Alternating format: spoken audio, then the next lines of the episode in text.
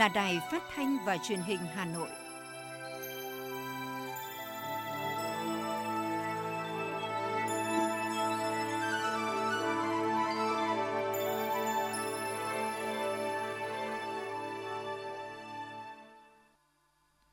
Bây giờ là chương trình thời sự của Đài Phát thanh và Truyền hình Hà Nội, được phát trực tiếp trên sóng FM tần số 90 MHz. Trưa nay thứ tư ngày 4 tháng 8 năm 2021 có những nội dung chính sau đây. Kết luận của Ban Thường vụ Thành ủy về tăng cường các biện pháp cấp bách phòng chống dịch bệnh COVID-19 trên địa bàn thành phố. Phó Thủ tướng Chính phủ Vũ Đức Đam, trưởng ban chỉ đạo quốc gia phòng chống COVID-19 đi kiểm tra công tác phòng chống dịch COVID-19 tại một số cơ sở trên địa bàn thành phố Hà Nội. Thành phố sẽ có thêm kênh thông tin tiếp cận về trật tự đô thị, trật tự công cộng. Hà Nội lọt vào danh sách 100 địa danh tuyệt vời nhất thế giới năm 2021. Phần tin thế giới có những tin đáng chú ý. Hiệp hội Y tế Nhật Bản kêu gọi ban bố tình trạng khẩn cấp toàn quốc. Afghanistan chuẩn bị tấn công Taliban tại thành phố Lashkargah. Lũ lụt ở Đông Âu, Trung Quốc gây khó khăn cho chuỗi cung ứng toàn cầu. Sau đây là nội dung chi tiết sẽ có trong chương trình. Thưa quý vị và các bạn, chiều hôm qua, Thành ủy Hà Nội đã ban hành kết luận số 31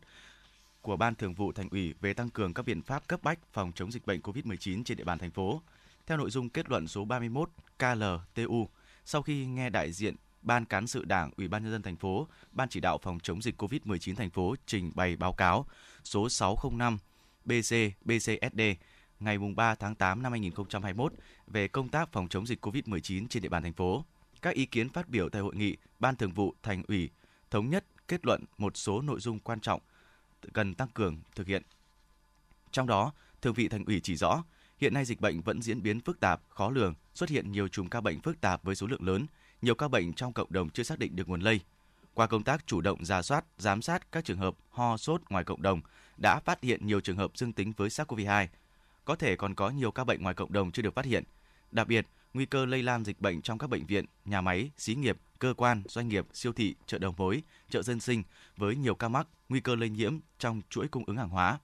Để siết chặt hơn, quyết liệt hơn, hiệu quả hơn, thực chất hơn nữa trong công tác phòng chống dịch COVID-19 theo đúng chỉ thị số 16 của Thủ tướng Chính phủ, Ban Thường vụ Thành ủy yêu cầu toàn hệ thống chính trị từ thành phố đến cơ sở cần quyết liệt, đồng bộ triển khai thực hiện một cách thực chất, hiệu quả hơn những lời kêu gọi của đồng chí Tổng Bí thư Nguyễn Phú Trọng, các văn bản chỉ đạo của Bộ Chính trị, Ban Bí thư, Chính phủ, Thủ tướng Chính phủ, Ban chỉ đạo quốc gia phòng chống dịch bệnh và các văn bản chỉ đạo của thành phố.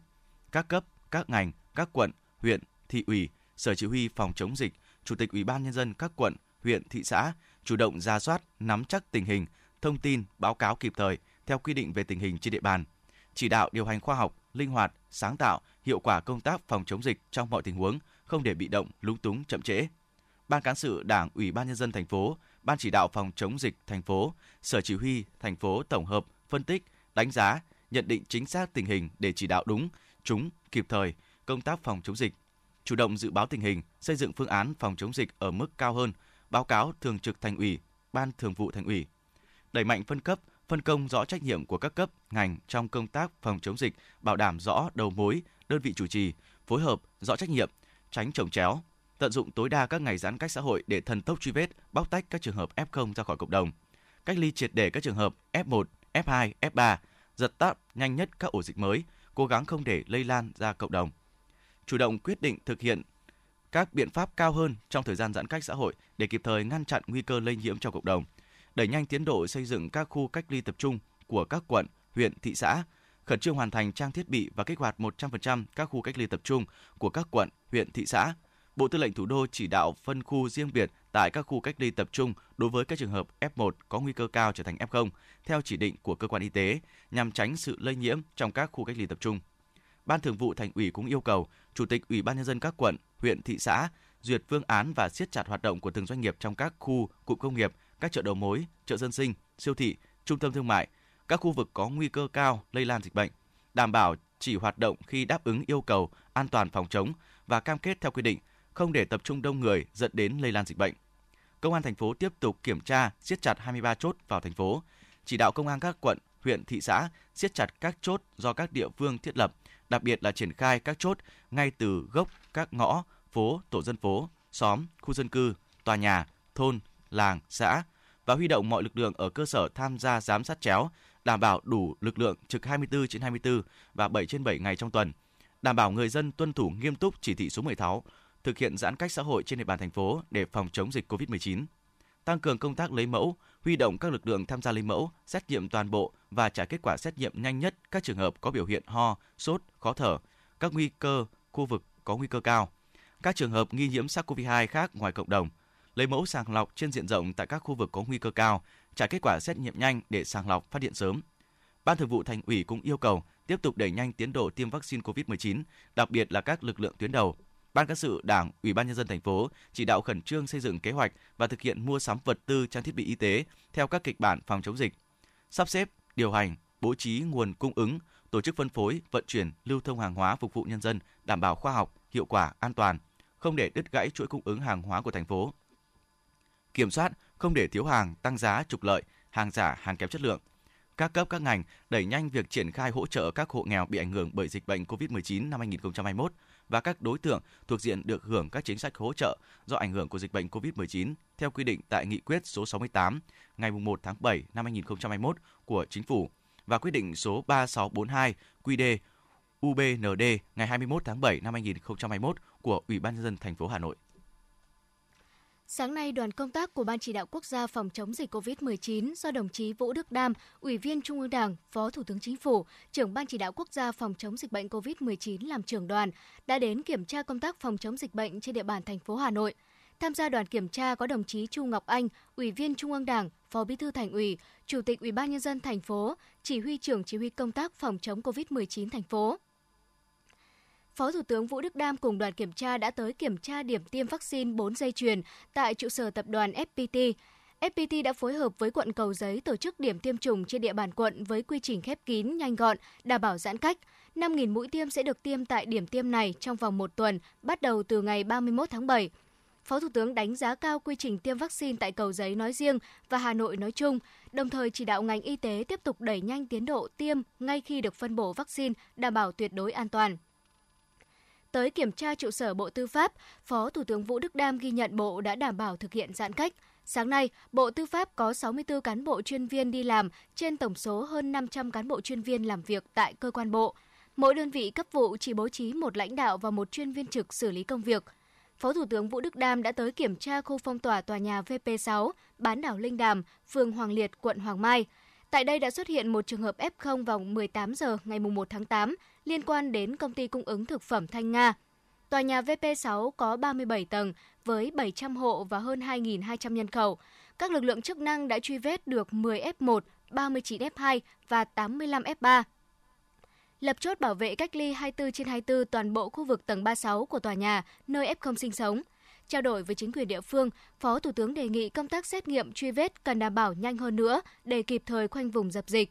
Cũng trong sáng nay, Phó Thủ tướng và đoàn kiểm tra đã kiểm tra khu cách ly tập trung của thành phố tại khu cách ly Pháp Vân Tứ Hiệp. Hiện nay có 669 công dân đang cách ly tại đây. Lực lượng tham gia làm việc có gần 100 người gồm nhân viên y tế, bộ đội, công an. Cuối giờ sáng nay, Phó Thủ tướng Vũ Đức Đam đã tham gia họp Sở Chỉ huy công tác phòng chống COVID-19 của thành phố Hà Nội.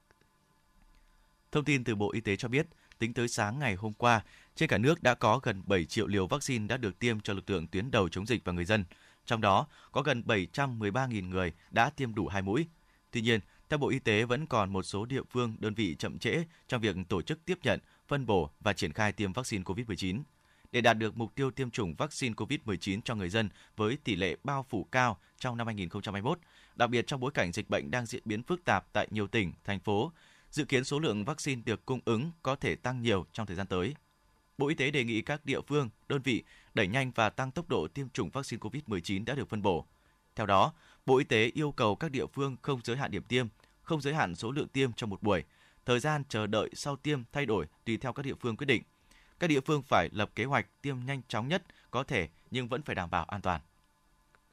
Có khoảng 5% tổng số ca mắc COVID-19 ở Hà Nội là trẻ em từ 0 đến 5 tuổi trong giai đoạn từ ngày 5 tháng 7 đến ngày 30 tháng 7. Đây là tỷ lệ khá cao so với những đợt dịch trước ở Việt Nam. Sở Y tế Hà Nội cho biết hầu hết trẻ mắc đều do lây nhiễm trong hộ gia đình. May mắn là hầu hết trẻ mắc COVID-19 đều thuộc nhóm không có triệu chứng hoặc ở thể nhẹ. Tuy nhiên, theo các bác sĩ, một số trẻ vẫn có thể bị diễn biến nặng, đặc biệt với những trẻ có các bệnh nền hoặc trẻ nhỏ do sức đề kháng yếu, hệ thống miễn dịch ở trẻ cũng chưa phát triển đầy đủ, nên các bậc phụ huynh cần chú ý chăm sóc trẻ tại nhà như đảm bảo chế độ dinh dưỡng, hợp lý, tăng cường sức đề kháng, tuân thủ nguyên tắc 5K và hạn chế tiếp xúc.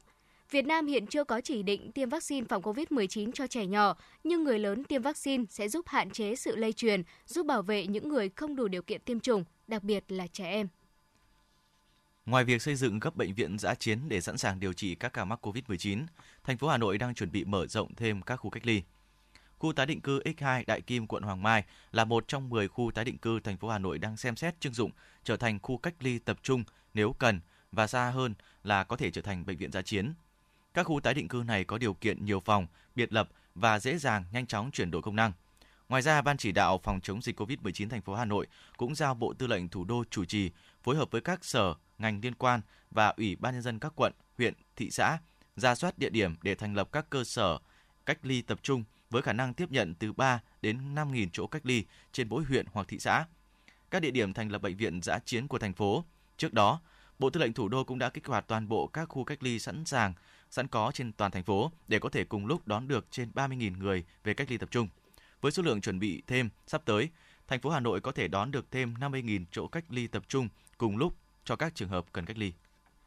Thưa quý vị, tại cuộc họp trực tuyến về hoạt động của các tổ công tác chỉ đạo sản xuất, kết nối cung ứng tiêu thụ nông sản của Bộ Nông nghiệp Phát triển Nông thôn, Bộ trưởng Lê Minh Hoan nhấn mạnh,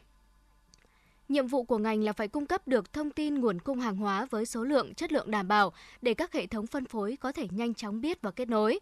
Bộ trưởng Lê Minh Hoan đề nghị việc tháo gỡ khó khăn cần tập trung vào ngành hàng lớn, chủ lực, làm hình mẫu để các địa phương, đặc biệt là giám đốc các sở nông nghiệp và phát triển nông thôn lấy làm kinh nghiệm để tham mưu chỉ đạo. Tại phía Bắc, theo ông Nguyễn Quốc Toàn, Cục trưởng Cục Chế biến và Phát triển thị trường nông sản, nhìn chung tình hình cung ứng hàng hóa trên địa bàn thành phố Hà Nội trong thời gian thực hiện giãn cách xã hội tới nay vẫn ổn định. Các quận huyện chủ động đảm bảo đầy đủ hàng hóa thiết yếu, nguồn cung hàng hóa tại các hệ thống phân phối, siêu thị, chợ, cửa hàng tiện lợi dồi dào, giá cả ổn định.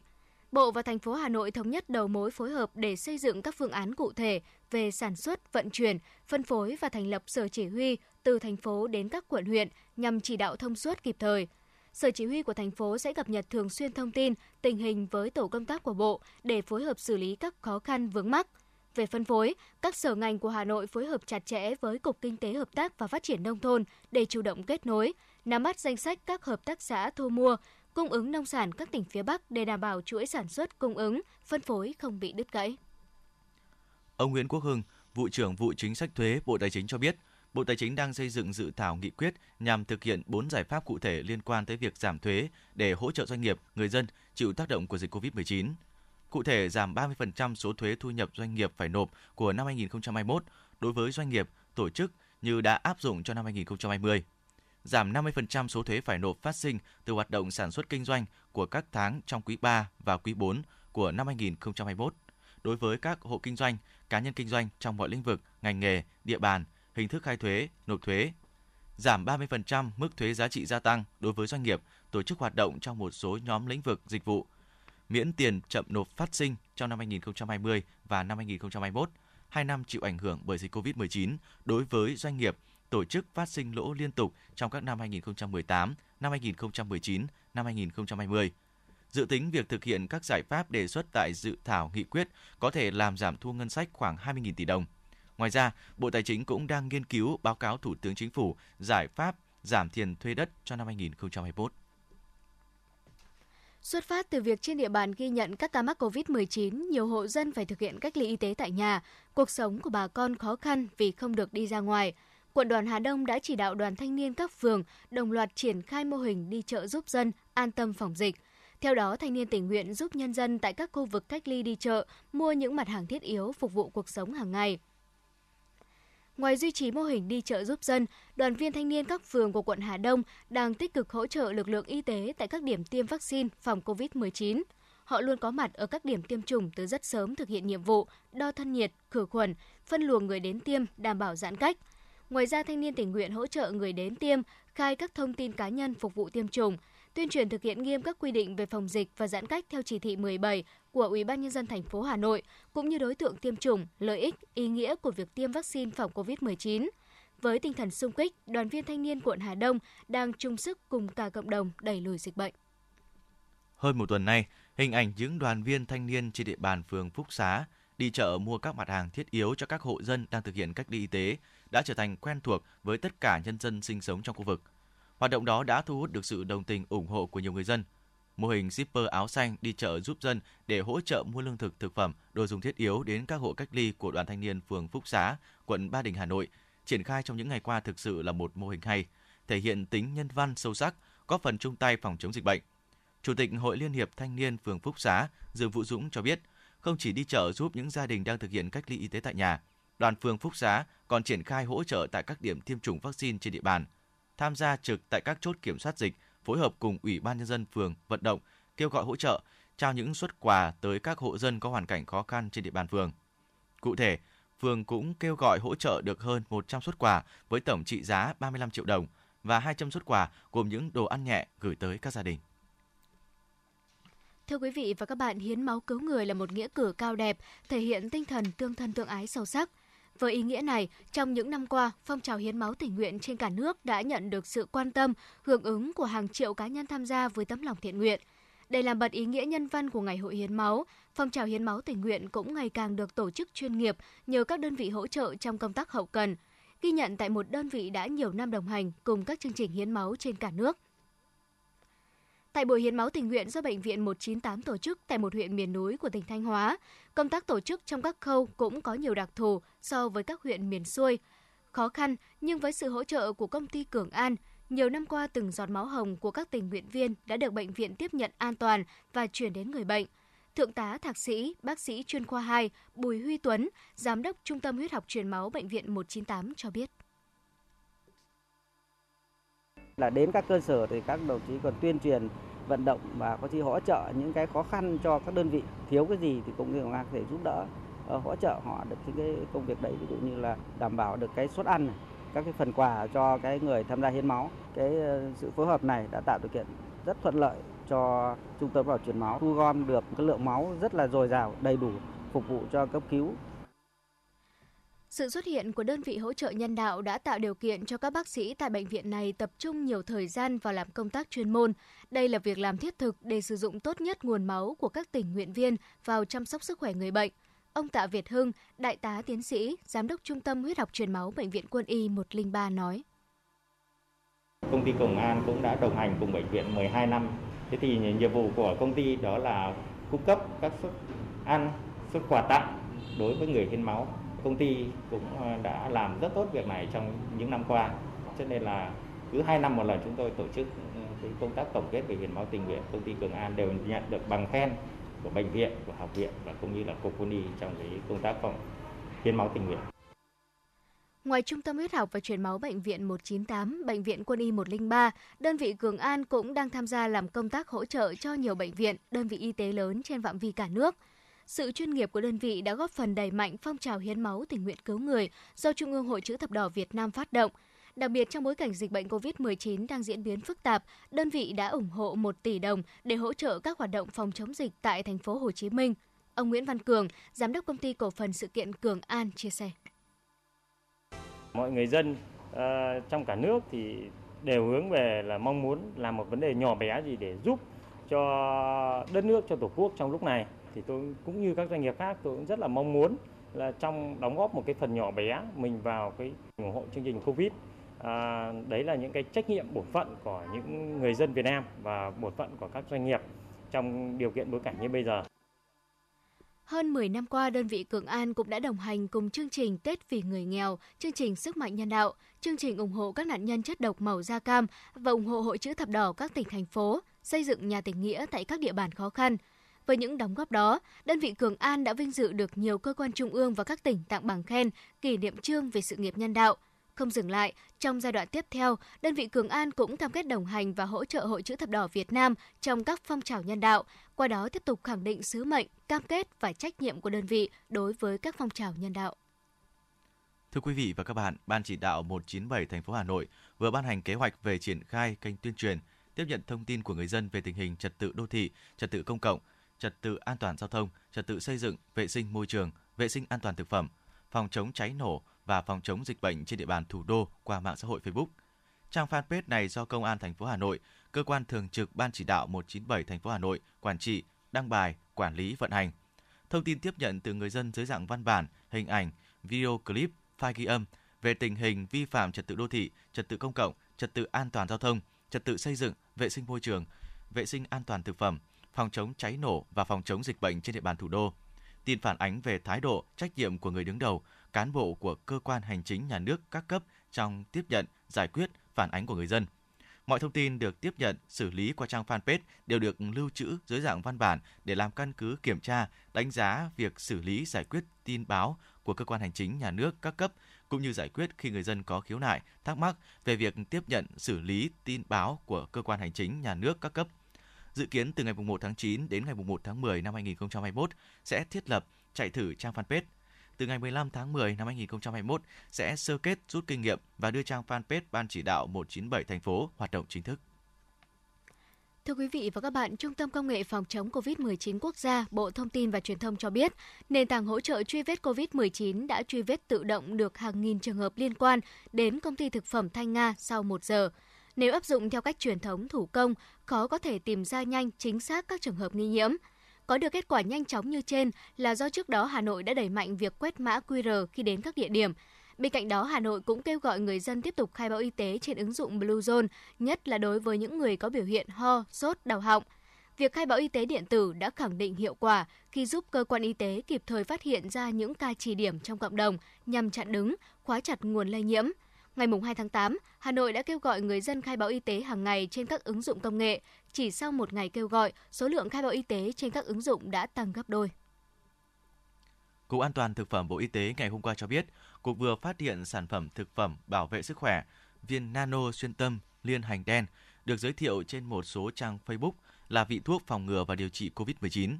Sản phẩm này do công ty trách nhiệm hữu hạn Hesmore, địa chỉ số 10 ngõ 123 trên 31 Thụy Phương, phường Thụy Phương, quận Bắc Từ Liêm, Hà Nội, công bố và chịu trách nhiệm sản phẩm.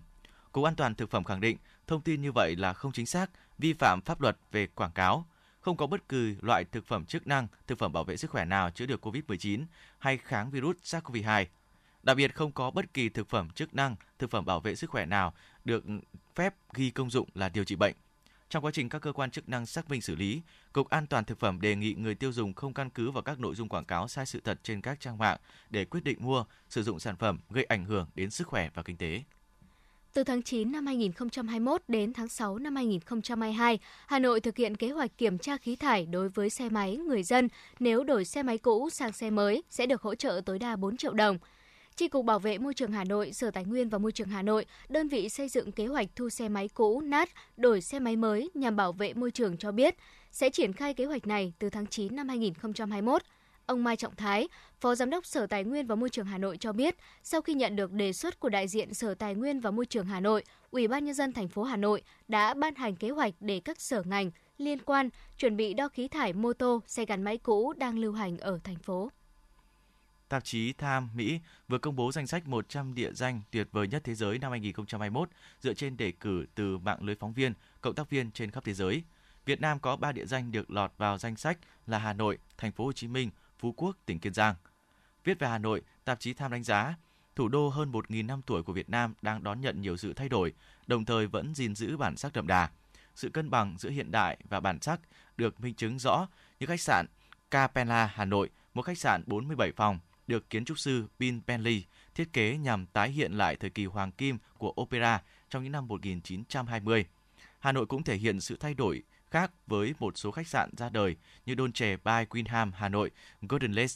một tòa nhà lấp lánh được quảng cáo là khách sạn rát vàng đầu tiên trên thế giới. Bên cạnh đó, tham cho rằng văn hóa ẩm thực đường phố đáng kinh ngạc của Hà Nội là điều sẽ hấp dẫn du khách, trong đó phải kể đến món phở nổi tiếng. Nhà hàng phở gia truyền lâu đời của Hà Nội cũng lọt vào danh sách tinh hoa châu Á năm 2020. Vào khoảng 22 giờ ngày hôm qua, nhiều người dân sống tại chung cư HH4C Linh Đàm, phường Hoàn Liệt, quận Hoàng Mai, Hà Nội, bất ngờ nghe thấy tiếng động lớn phát ra từ khu vực giếng trời tầng 3, đoạn giáp danh giữa hai tòa HH4C và HH4B. Kiểm tra thì bàng hoàng phát hiện một bé gái đã tử vong. Ngay sau đó đã trình báo sự việc đến lực lượng chức năng có mặt tại hiện trường ngay sau đó. Công an phường Hoàng Liệt đã phối hợp cùng công an quận Hoàng Mai bước đầu xác định nạn nhân tử vong là bé gái sinh năm 2009, sinh sống tại tầng 12 của tòa nhà HH4C. Người dân sống tại chung cư chia sẻ, thời điểm xảy ra sự việc, người dân của bé gái không hề hay biết. Khi lực lượng chức năng đưa hình ảnh, người mẹ đã nhận ra con và gào khóc thảm thiết. Theo chia sẻ của chị G, người nhà cháu bé, bố mẹ bé gái xấu số đã ly hôn từ lâu, bé gái hiện sinh sống với mẹ và bố dượng. Ngay sau khi xảy ra sự việc, mọi người phát hiện cháu bé có viết tâm thư để lại. Đến 1 giờ 15 ngày 4 tháng 8, sau khi hoàn tất thủ tục khám nghiệm hiện trường, lực lượng chức năng đã tiến hành đưa thi thể cháu bé xấu số về nhà xác bệnh viện Thanh Nhàn theo nguyện vọng của gia đình và đồng thời tiến hành điều tra làm rõ nguyên nhân vụ việc.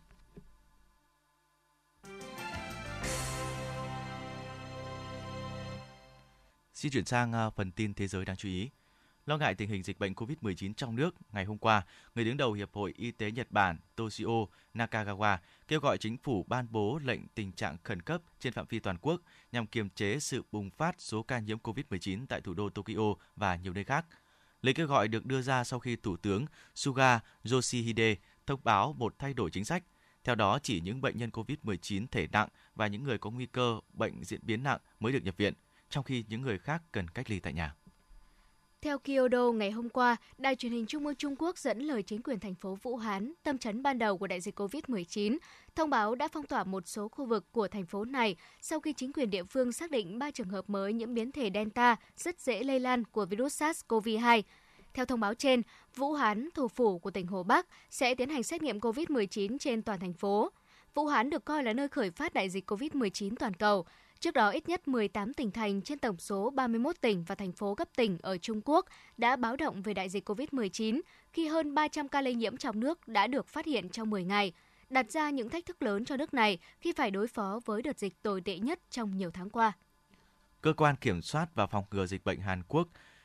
KDCA ngày hôm qua cho biết vừa phát hiện hai bệnh nhân COVID-19 biến thể Delta Plus có khả năng lây nhiễm cao – đây là lần đầu tiên Hàn Quốc ghi nhận sự xuất hiện của biến thể Delta Plus là một dòng phụ của biến thể Delta được phát hiện lần đầu ở Ấn Độ.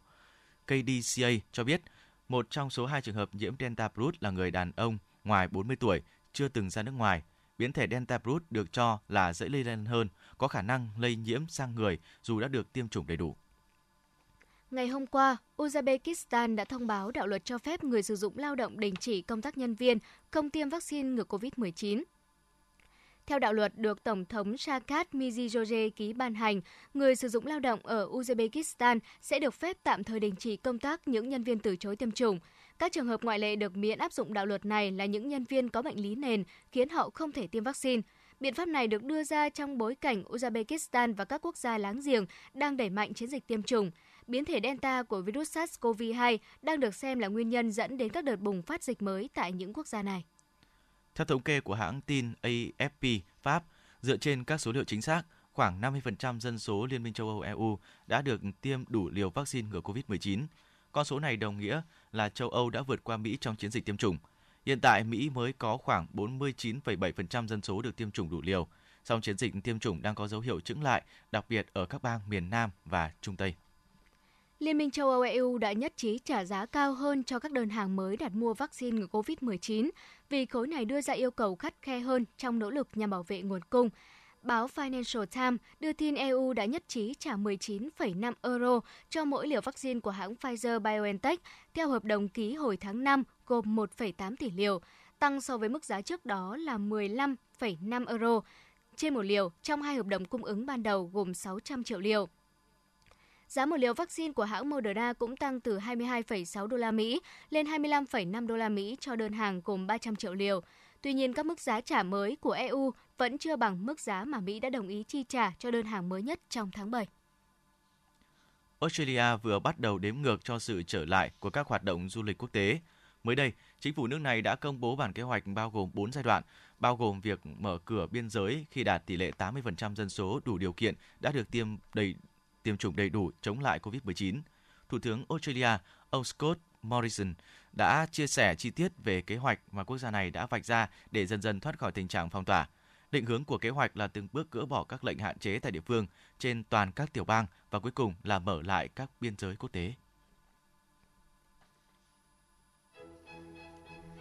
Dự báo thời tiết vùng châu thổ sông Hồng và khu vực Hà Nội chiều và tối ngày 4 tháng 8 năm 2021. Vùng đồng bằng Bắc Bộ chiều nắng nóng, có nơi nắng nóng gai gắt, đêm không mưa, gió nhẹ. Vùng núi Ba Vì Sơn Tây chiều nắng nóng, đêm không mưa, gió nhẹ. Ngoại thành từ Phúc Thọ tới Hà Đông, chiều nắng nóng gai gắt, đêm không mưa, gió nhẹ. Phía Nam từ Thanh Oai Thường Tín đến Ứng Hòa, chiều nắng nóng gai gắt, đêm không mưa, gió nhẹ. Khu vực Mê Linh Đông Anh Sóc Sơn, chiều nắng nóng, đêm không mưa, gió nhẹ. Khu vực trung tâm thành phố Hà Nội, chiều nắng nóng gai gắt, đêm không mưa, gió nhẹ. Quý vị và các bạn vừa nghe chương trình thời sự của Đài Phát thanh và Truyền hình Hà Nội, chịu trách nhiệm sản xuất Phó Tổng giám đốc Nguyễn Tiến Dũng, chương trình do biên tập viên Kiều Oanh, đạo diễn Kim Oanh, phát thanh viên Bảo Nhật Thu Thảo cùng kỹ thuật viên Quang Ngọc thực hiện. Xin chào và hẹn gặp lại quý vị trong những chương trình thời sự sau.